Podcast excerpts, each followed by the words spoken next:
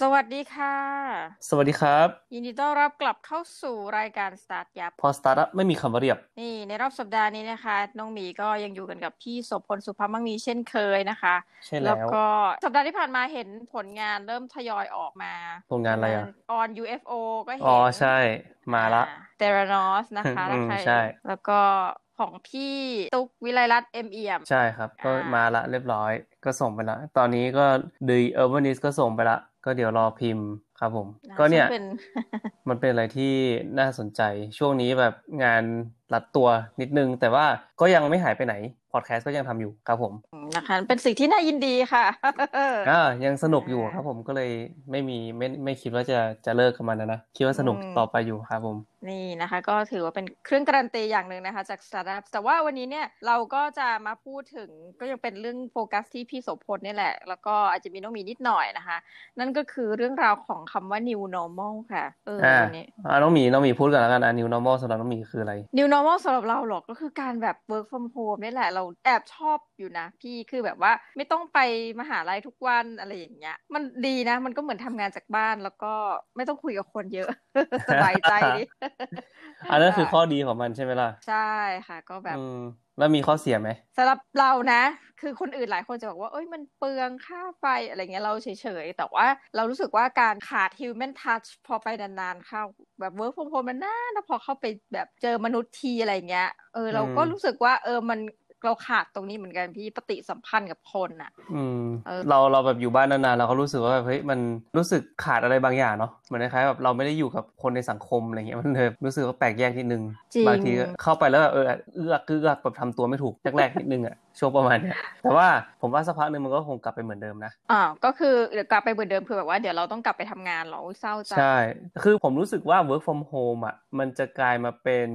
optional ของบริษัทหลาย ๆ บริษัทที่อนุญาตให้พนักงานอะทำงานจากที่บ้านได้มากขึ้นอืมประมาณนี้มากกว่า แต่ผมคิดว่ามันอาจจะไม่ใช่แบบเฮ้ยยูจะทำงานแบบ work from home แบบร้อยเปอร์เซ็นเลยอะไรเงี้ยมันก็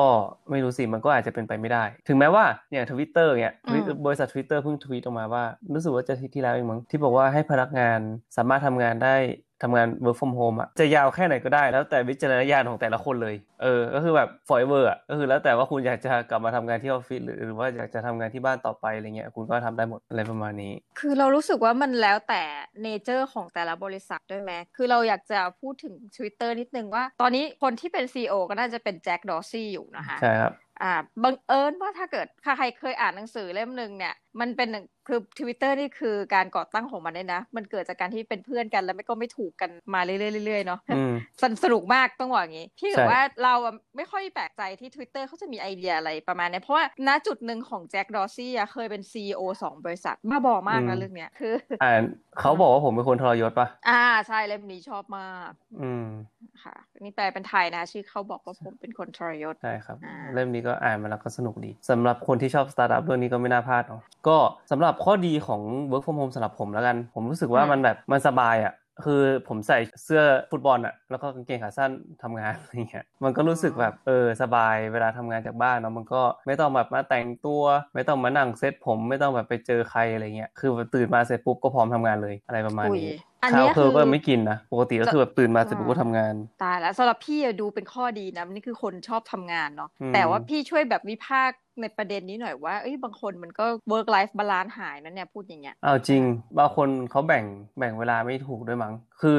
อาจจะบอกอย่างที่เขิมบอกไปตลอดอะว่าผมมันคุ้นชินกับ work from home มาตั้งนานแล้วอะครับ ก็เลยไม่ได้เปลี่ยนแปลงอะไรมาก เพียงแต่ว่าช่วงที่ผ่านมาเนี่ยมันเหมือนแบบทุกคนต้อง work from home กันหมด แล้วก็เราก็จะเห็นหลายๆแง่มุมเนาะบางคนก็บอกว่าโอ้โหแบบหลังจาก work from home มาได้แบบเดือนหนึ่งสองเดือนสามเดือนเงี้ยครับรู้สึกว่าชีวิตแบบบ้าบอมากอะคือ balance ที่เคยมีอย่างเช่นว่า เวลาไปทำงานที่ออฟฟิศเขาก็จะสามารถที่จะโฟกัสกับงานได้ แต่พอมาทำงานที่บ้านกลายเป็นว่าแบบงานไม่เป็นชิ้นเป็นอันเพราะมัวแต่ทำนู่นทำนี่อะไรเงี้ยเพราะว่า environment มันไม่ได้อะไรอย่างงี้ใช่ไหมครับซึ่งเนี่ยมันก็มีข้อดีข้อเสียของเขาเออข้อดีอีกอย่างหนึ่งที่ผมชอบกับการ work from home ก็คือไม่ต้องขับรถขี้เกียจขับรถไปออฟฟิศขี้เกียจ นู่นนั่นนี่ขี้เกียจแบบออกสตาร์ทรถออกไปจากบ้านอะ อืมประมาณนั้นก็เลยแบบช่วงที่ผ่านมาก็เลยรู้สึกว่าก็ดี แต่ว่าถามว่าต่อไปมันจะมันจะเป็นไปได้ไหมตลอด มันก็คงเป็นไปไม่ได้ ต่อไปอย่างเงี้ยครับเวลาประชุมหรือว่าอะไรเงี้ยผมก็ต้องออกไปเจอลูกค้าออกไปเจอโปรแกรมเมอร์ออกไปเจอ graphic designer อะไรเงี้ยครับก็คือเหมือนคล้ายๆแบบการประชุมเนี่ยยังไงก็ต้องออกไปเจอกันข้างนอกร้านกาแฟร้านกาแฟเงี้ยสุดท้ายแล้วยังไง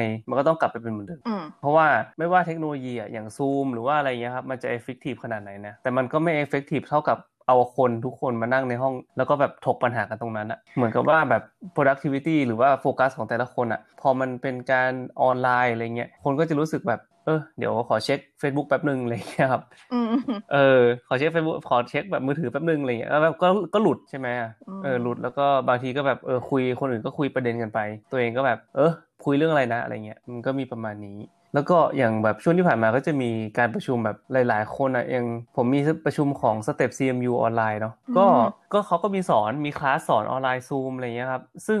ถามว่าดีไหมคือเขาพยายามไหมเขาก็พยายามนะ แต่ว่าผมรู้สึกว่ามันแบบไม่ effective เท่าไหร่ตรงที่ว่าแบบคนพูดก็พูดไปอะเออไอคนฟังแม่งก็แบบอืมก็นั่งอยู่หน้าจออะ เข้าใจปะคือมจะถามก็แบบก็พิมพ์พิมพ์ไปถามอะไรเงี้ย แต่ว่าไอคนพูดก็แบบไม่ได้เห็นว่าสีหน้าของเราเป็นยังไง ไม่ได้แบบว่ามี interaction เป็นยังไง สุดท้ายมีคำหนึ่งตอนที่ผู้พูดอะผู้บรรยาย พูดออกมาตอนจบก็คือว่าเขารู้สึกว่าการประชุมออนไลน์แบบเนี้ยใช้พลังงานเยอะมาก เพราะว่า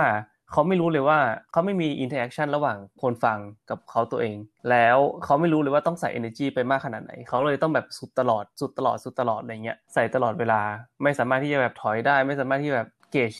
the room อะว่าแบบตอนเนี้ยทุกคนแบบฟังยังไงบ้างอะไรเงี้ยครับผมซึ่งก็เลยนั่นแหละ ผมว่ามันมันน่าจะสรุปตรงนี้ดีว่าสุดท้ายแล้วอะการซูมหรือว่าการอะไรเงี้ยมันมันไม่สามารถที่จะทำให้งานออกมาได้ ดีเท่ากับการไปนั่งคุยกันจริง ๆ หรืออะไรเงี้ยครับอันนี้คือส่วนตัวนะค่ะน้องหมีว่าไงอะ เออ อันนี้น่าสนใจเพราะว่าพอดีมันอาจจะคาบเกี่ยวกับงานของเราเนอะที่พี่โสพลทำคือเทอมเนี้ยทั้งมหาลัยตกลงใจว่าจะเป็นออนไลน์ อืม คือเขาก็มีสู้ๆนะเอ่อออปชันให้คนอื่นแหละพี่แต่ว่า นี่วันนี้เพิ่งประชุมมาสองประชุม เพราะว่าจะมีสองวิชาใหญ่อืมคือน้องหมีมีวิชาหนึ่งสอนต้องสอนคนสี่พันคนเทอมเนี้ยครับอ่า แล้วก็อีกวิชาสอนประมาณพันห้าร้อยคนอืมเราก็แบบคุยกันใหญ่เลยว่า คือปกติอะเด็กจะไม่ชอบถ้าเกิดว่าสอนมากกว่าสองคนในวิชาเดียว พี่พอนึกออกไหมเพราะว่าเด็กมันก็จะไม่อืมไม่รู้สไตล์แล้วไงว่าแบบอืมเออเขาสอนยังไง แต่เราบอกไม่เป็นไรถ้าเป็นออนไลน์เนี่ย มันน่าจะรอดก็ปรากฏว่ามีเป็นทีชิ่งทีมนะคะ วิชาหนึ่งมีหกคน อีกวิชาเนี่ยสอนเก้าคน ก็เอาไปอืมคนละเรื่องคนละเรื่องอะไรเงี้ยมันกลายว่าทำให้เราอะซึ่งเป็นอาจารย์เนี่ยรู้สึกฟีลกูดว่าแทนที่เราจะต้องไป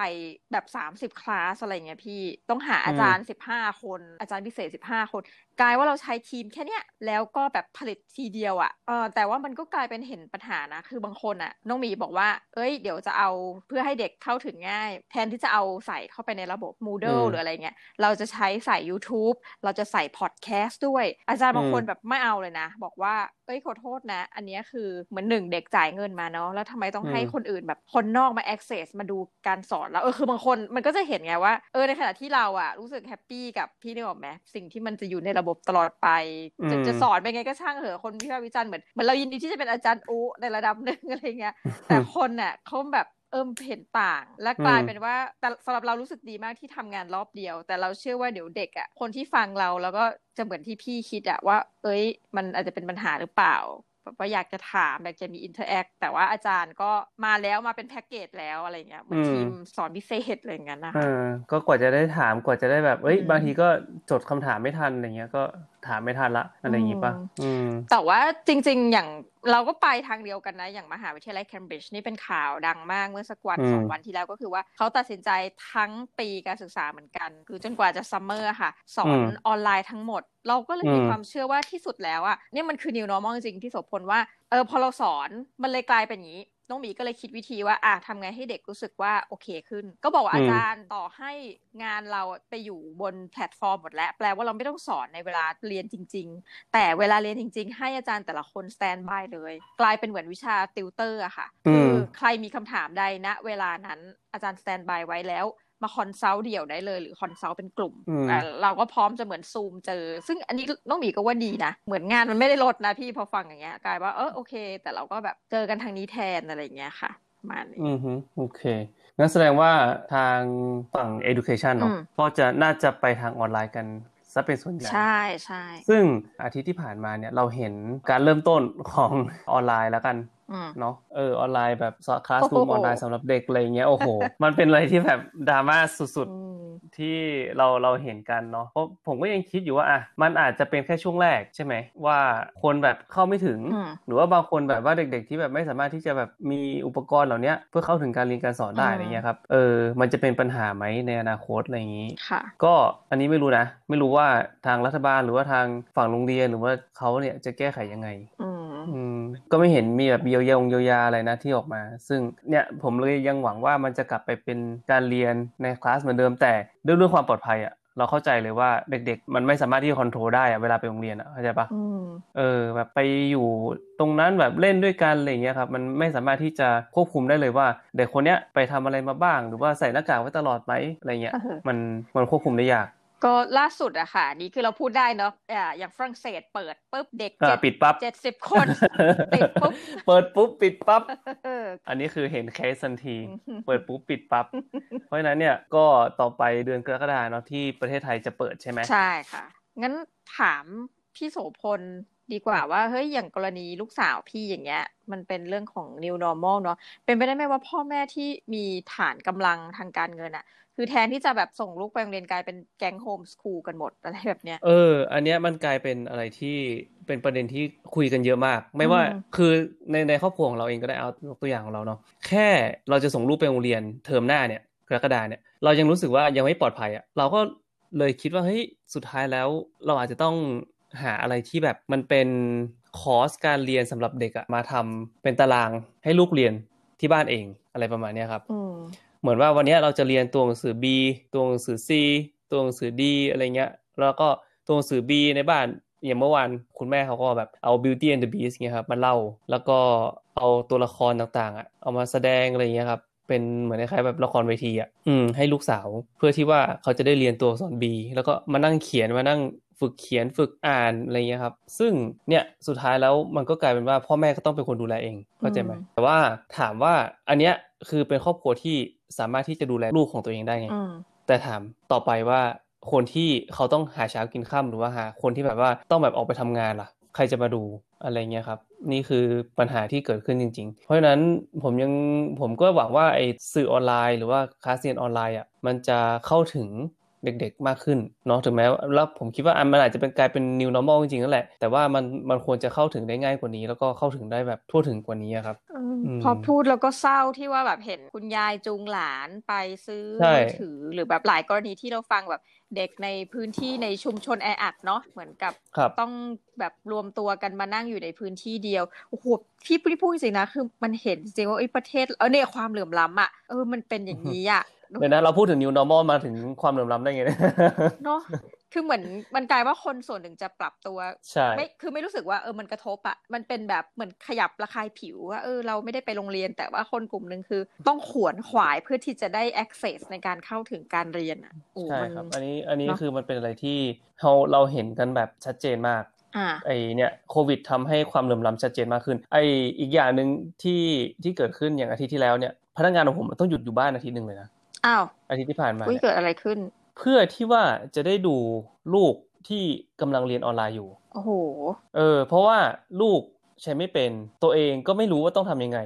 อะไรเงี้ยครับ ก็คือแบบต้องไลน์ถามครูตลอดเวลาว่าเฮ้ยเนี่ยคือเขาทำถูกคุณนั่นนี่อะไรเงี้ยเขาต้องมานั่งดูลูกตั้งแต่เช้าจนถึงเย็น งานการก็ไม่ทำอันนี้มีคำถามเกี่ยวกับด้านธุรกิจค่ะพี่โสพลว่าเฮ้ยอะการศึกษาเนี่ยเรามันเห็นชัดแต่อย่างธุรกิจอะพี่ว่ารอบเนี้ย ปลาเล็กปลาใหญ่เนาะบริษัทเล็กบริษัทที่มีสายป่านเยอะ มีข้อเสียเปรียบได้เปรียบต่างกันเยอะมากจนเป็นความเหลื่อมล้าแบบการศึกษาที่เราเห็นไหมตัวธุรกิจที่ไม่มีหนี้อะมีโอกาสรอดสูงละกันเออไอตัวธุรกิจที่มีหนี้แล้วก็ต้องจ่ายเงินให้กับธนาคารอะ มันก็สุดท้ายแล้วมันอาจมันอาจจะเป็นหนี้สูญหรือว่าอะไรอย่างนี้เนาะแต่ว่า เราก็เห็นหลาย ๆ บริษัทที่เป็นบริษัทใหญ่ๆอย่างเอมิเรตเองอะไรเงี้ยบริษัทขนาดขนาดยักษ์ขนาดนั้นนะก็ยังต้องปลดพนักงานใช่ไหมใช่เออแบบสายการบินใหญ่ ๆ อะไรอย่างเงี้ยมีอะไรอีกอะ Singapore Airlines ที่แบบว่าไม่ขาดไม่เคยขาดทุนมาแบบสามสิบสี่สิบปี ก็มาขาดทุนปีเนี้ยใช่ไหมอะเราไม่พูดถึงการบินไทยเพราะว่าการบินไทยขาดทุนมานานละ อะไรอันนั้นว่าจะไม่แตะแล้วนะก็เนี่ยครับ คือแบบมันเป็นอะไรที่ทุกธุรกิจโดนหมด คิดว่าการบินอะกายจะเป็นเออพูดถึงเรื่องนี้ก็ขอสักนิดหนึ่งนะวันนี้แบบหลายเรื่องหน่อย การบินเนี่ยสามารถจะเป็น new normal ได้จริง ๆ เพราะเขาบอกว่าล่าสุดอะค่ะที่ฟังจากรายการ The Journal การบินของอเมริกาย้อนไปเท่ากับยุค 1950ที่ที่การบินทำให้เป็นสิ่งที่เป็น privilege การบินลดลงไปจุดหนึ่งจุดพีคือ 96เปอร์เซ็นต์อืม อืมคือแปลว่าเฮ้ยจากเดิมที่บินบินกันคือลดมากแล้วทำให้หลายสายการบินเนี่ยมันบินไปเพื่อความขาดทุนน่ะเพราะว่าหนึ่งคือต้องให้คนนั่งห่างกันอยู่แล้วเนาะอย่างสายการบิน Southwest เนี่ย ปรากฏว่า พอนั่งห่างกันปุ๊บเครื่องบินไม่พอ ก็ต้องบินไปจุดเดียวจุดหมายเดียวกันนะคะสองลำ ซึ่งเขาบอกว่าเดือนหนึ่งเนี่ยขาดทุนพันล้านนะคะ how long can แบบ they keep up with this อะไรเงี้ยอืมเอออันนี้ก็เป็นปัญหาเนี่ยแหละ คือเราจะเห็นว่าเขาต้องหาทางแก้ให้ได้อะคือการเดินทางภายในเครื่องบินอะขนาดคุณใส่หน้ากากหรือว่าอะไรเงี้ยสุดท้ายแล้วมันก็ยังเป็นการแออัดถึงแม้ว่าจะนั่งเว้นที่เว้นที่ก็ทำคือแบบมันสุดท้ายมันก็ยังเป็นความแออัดอยู่ในพื้นที่แคบๆด้วยกันอะไรเงี้ยครับ มีคนจามคนหนึ่งนี่โอ้โหเออ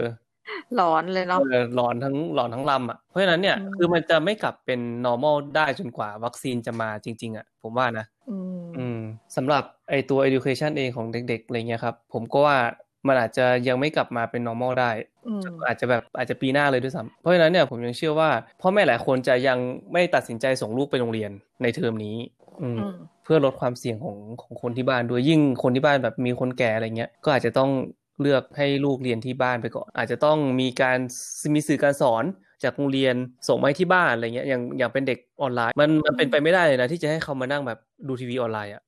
จริงเข้าใจไหมโดยไม่ยุกยิกเออมันยุกยิกยุกยิกทำนู่นทำนี่อยู่ตลอดเวลาอะไรเงี้ยครับเดี๋ยวเดินไปนั่นไปนี่ยกเว้นเสียแต่ว่ามันจะเป็นการ์ตูนหรือว่า interaction game อะไรเงี้ยที่เขาสามารถที่เล่นออนไลน์ได้ อันนี้ก็อีกเรื่องหนึ่งแต่ว่า ถ้าสมมติมันไม่ใช่ว่าทุกโรงเรียนจะสามารถทำแบบนั้นได้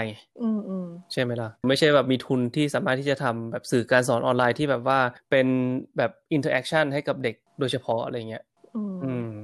เพราะนั้นก็คงเป็นเรื่องยากที่จะให้ทุกโรงเรียนทำเหมือนกัน standard ก็จะต่างกัน อืมโอ้ฟังแล้วเศร้าจากที่แตกต่างกันอยู่แล้วก็ยิ่งแตกต่างกันมากขึ้นไปอีกนี่ก็อันนี้ก็จะเป็น new normal ที่จะเกิดขึ้น เรื่องธุรกิจผมว่าไอคนที่ปรับตัวได้อะครับ ก็น่าจะพออยู่รอดในจังหวะนี้นะอาจจะแบบไม่ได้กำไรหรือว่าอาจจะพอเท่าทุนอะไรเงี้ย แต่ว่าก็ถ้าปรับตัวไปได้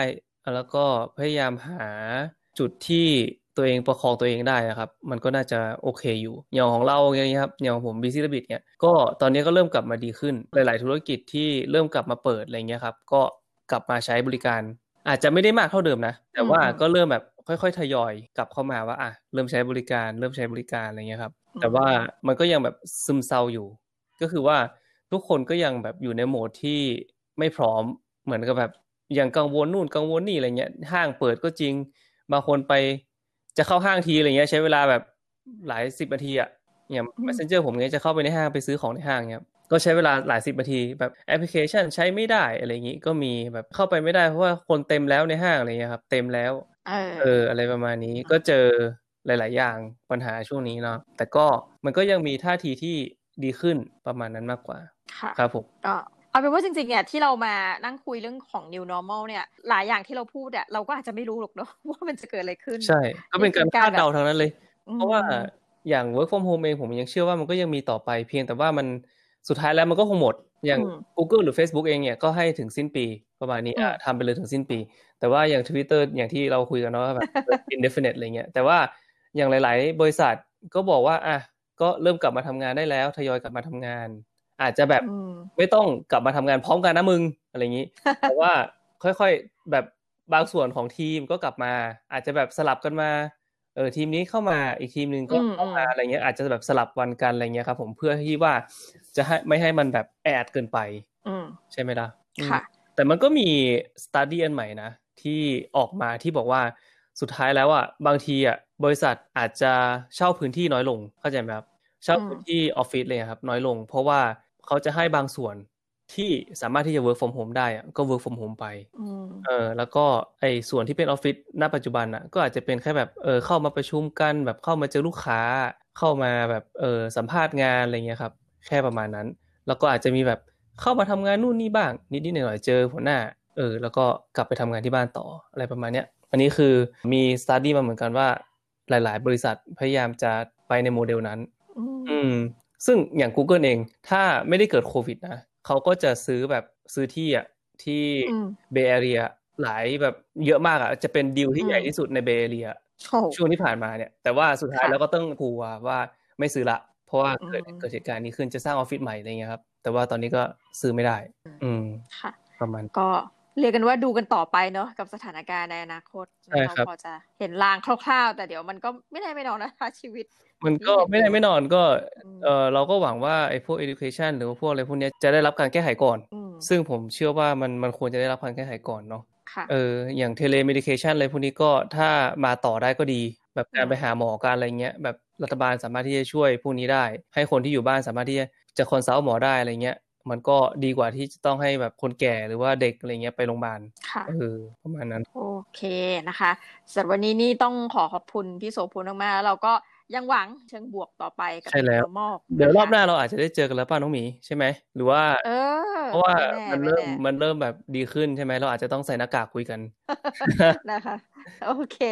นะคะสำหรับวันนี้ก็ต้องขอขอบคุณท่านผู้ฟังมากๆนะคะ ที่อยู่กันจนจบรายการแล้วก็เราสองคนนะคะน้องหมีและพี่โสพลแห่งรายการสตาร์ทยับเพราะสตาร์ทอัพไม่มีคำเรียบ ต้องขอลาทุกท่านไปก่อนนะคะสำหรับวันนี้ สวัสดีค่ะ สวัสดีครับ